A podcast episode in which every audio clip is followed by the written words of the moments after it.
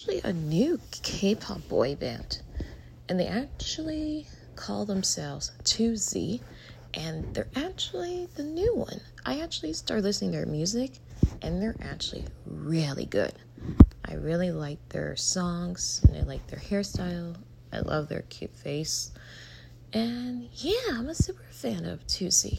I didn't know they're actually brand new from 2020, but yeah, I would definitely go see 2Z K-pop boy band in concert next year, 2024 or 2025.